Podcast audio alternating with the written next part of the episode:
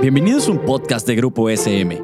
Aquí encontrarás charlas informales sobre educación, un espacio que entiende tu labor docente y los mejores tips para el nuevo contexto educativo.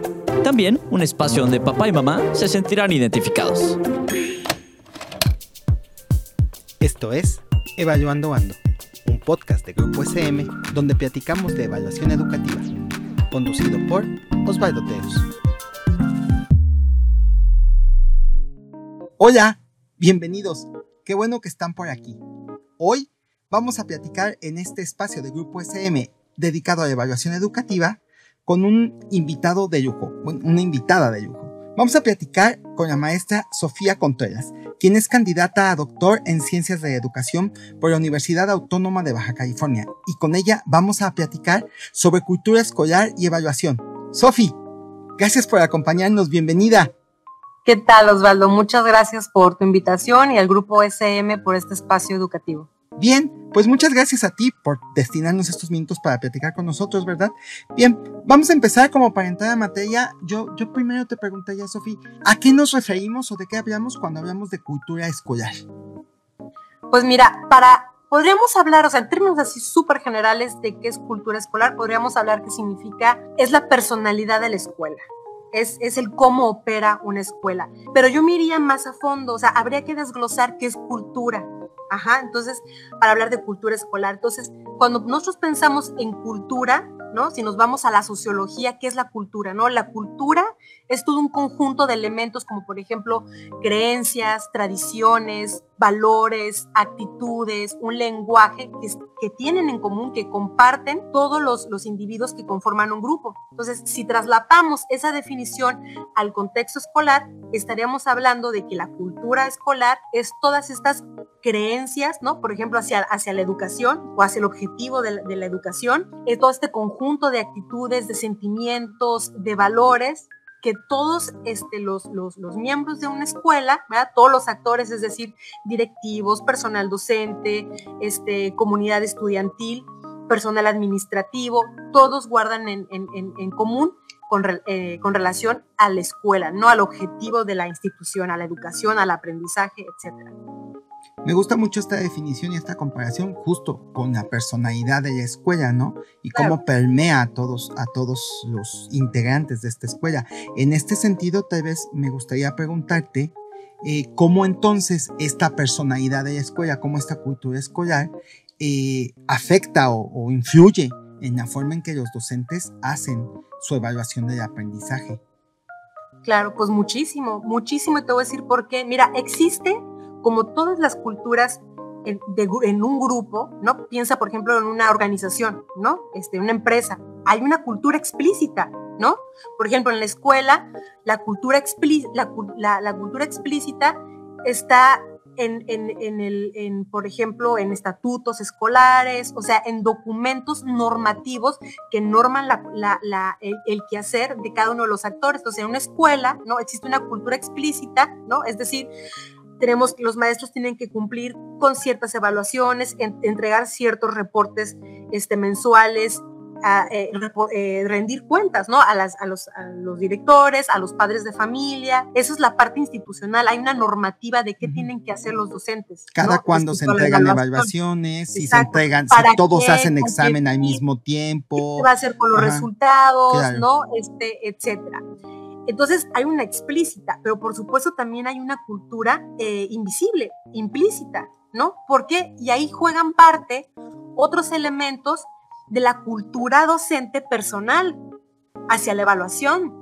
Porque claro, institucionalmente puede haber una promoción de la, evaluación, eh, eh, por ejemplo, ah, que sea formativa, pero a lo mejor en la propia cultura del docente pues es más un uso de la evaluación de forma sumativa, únicamente para rendir cuentas a mi director.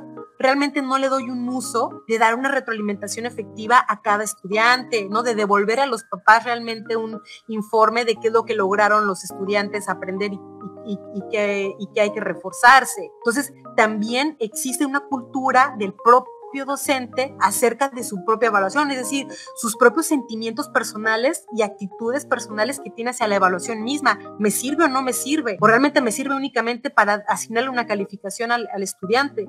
No realmente para incluso la evaluación me dé retroalimentación a mí como docente sobre mis prácticas. Entonces, eh, obviamente por eso influye muchísimo la cultura escolar, ¿verdad? Porque desde la cultura escolar tú promueves como escuela cuál es el uso que se le va a dar a la evaluación. Obviamente los, el uso formativo y el sumativo están presentes, pero ahí lo interesante es ver justamente en dónde recae más peso de importancia. Sabes que todas las, las acciones educativas están orientadas más a la rendición de cuentas, más allá que dar retroalimentación docente o al estudiante o a los padres de familia o a la misma escuela. Entonces ahí es interesante ver hacia qué extremo cae justamente la cultura de la evaluación de la cultura escolar.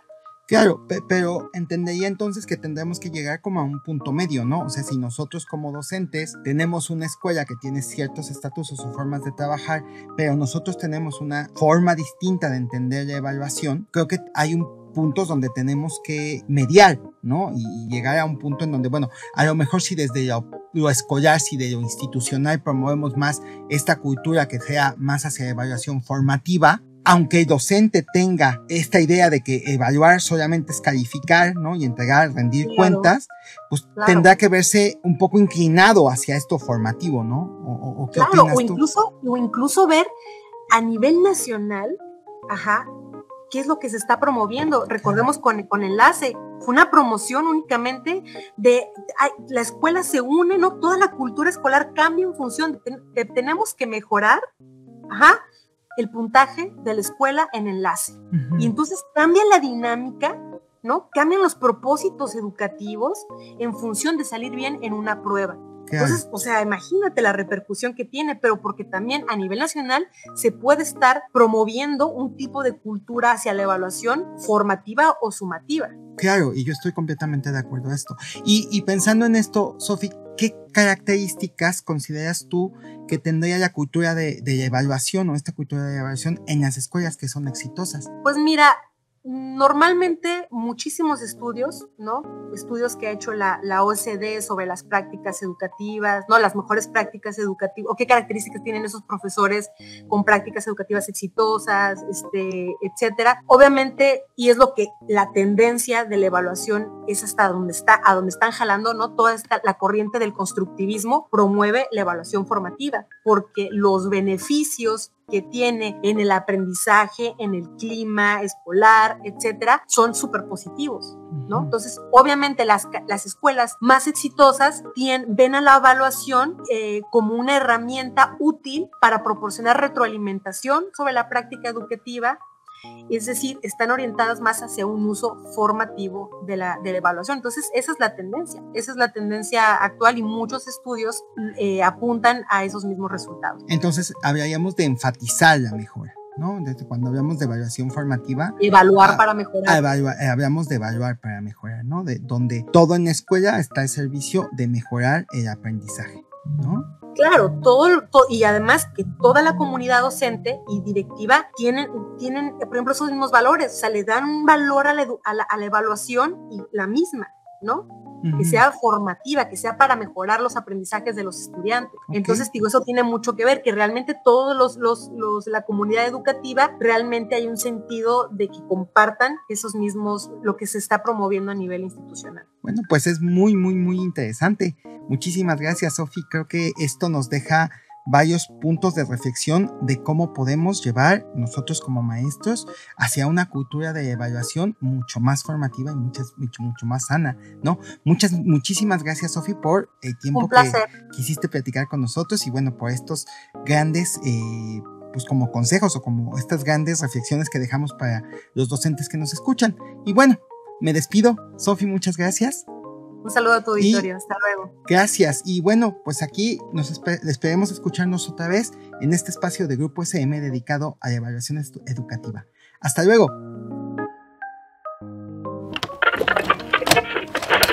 Esto fue un podcast producido por Grupo SM. No olvides suscribirte al programa para que no te pierdas ninguno de los episodios. Síguenos en nuestras redes sociales y nos vemos en la siguiente ocasión.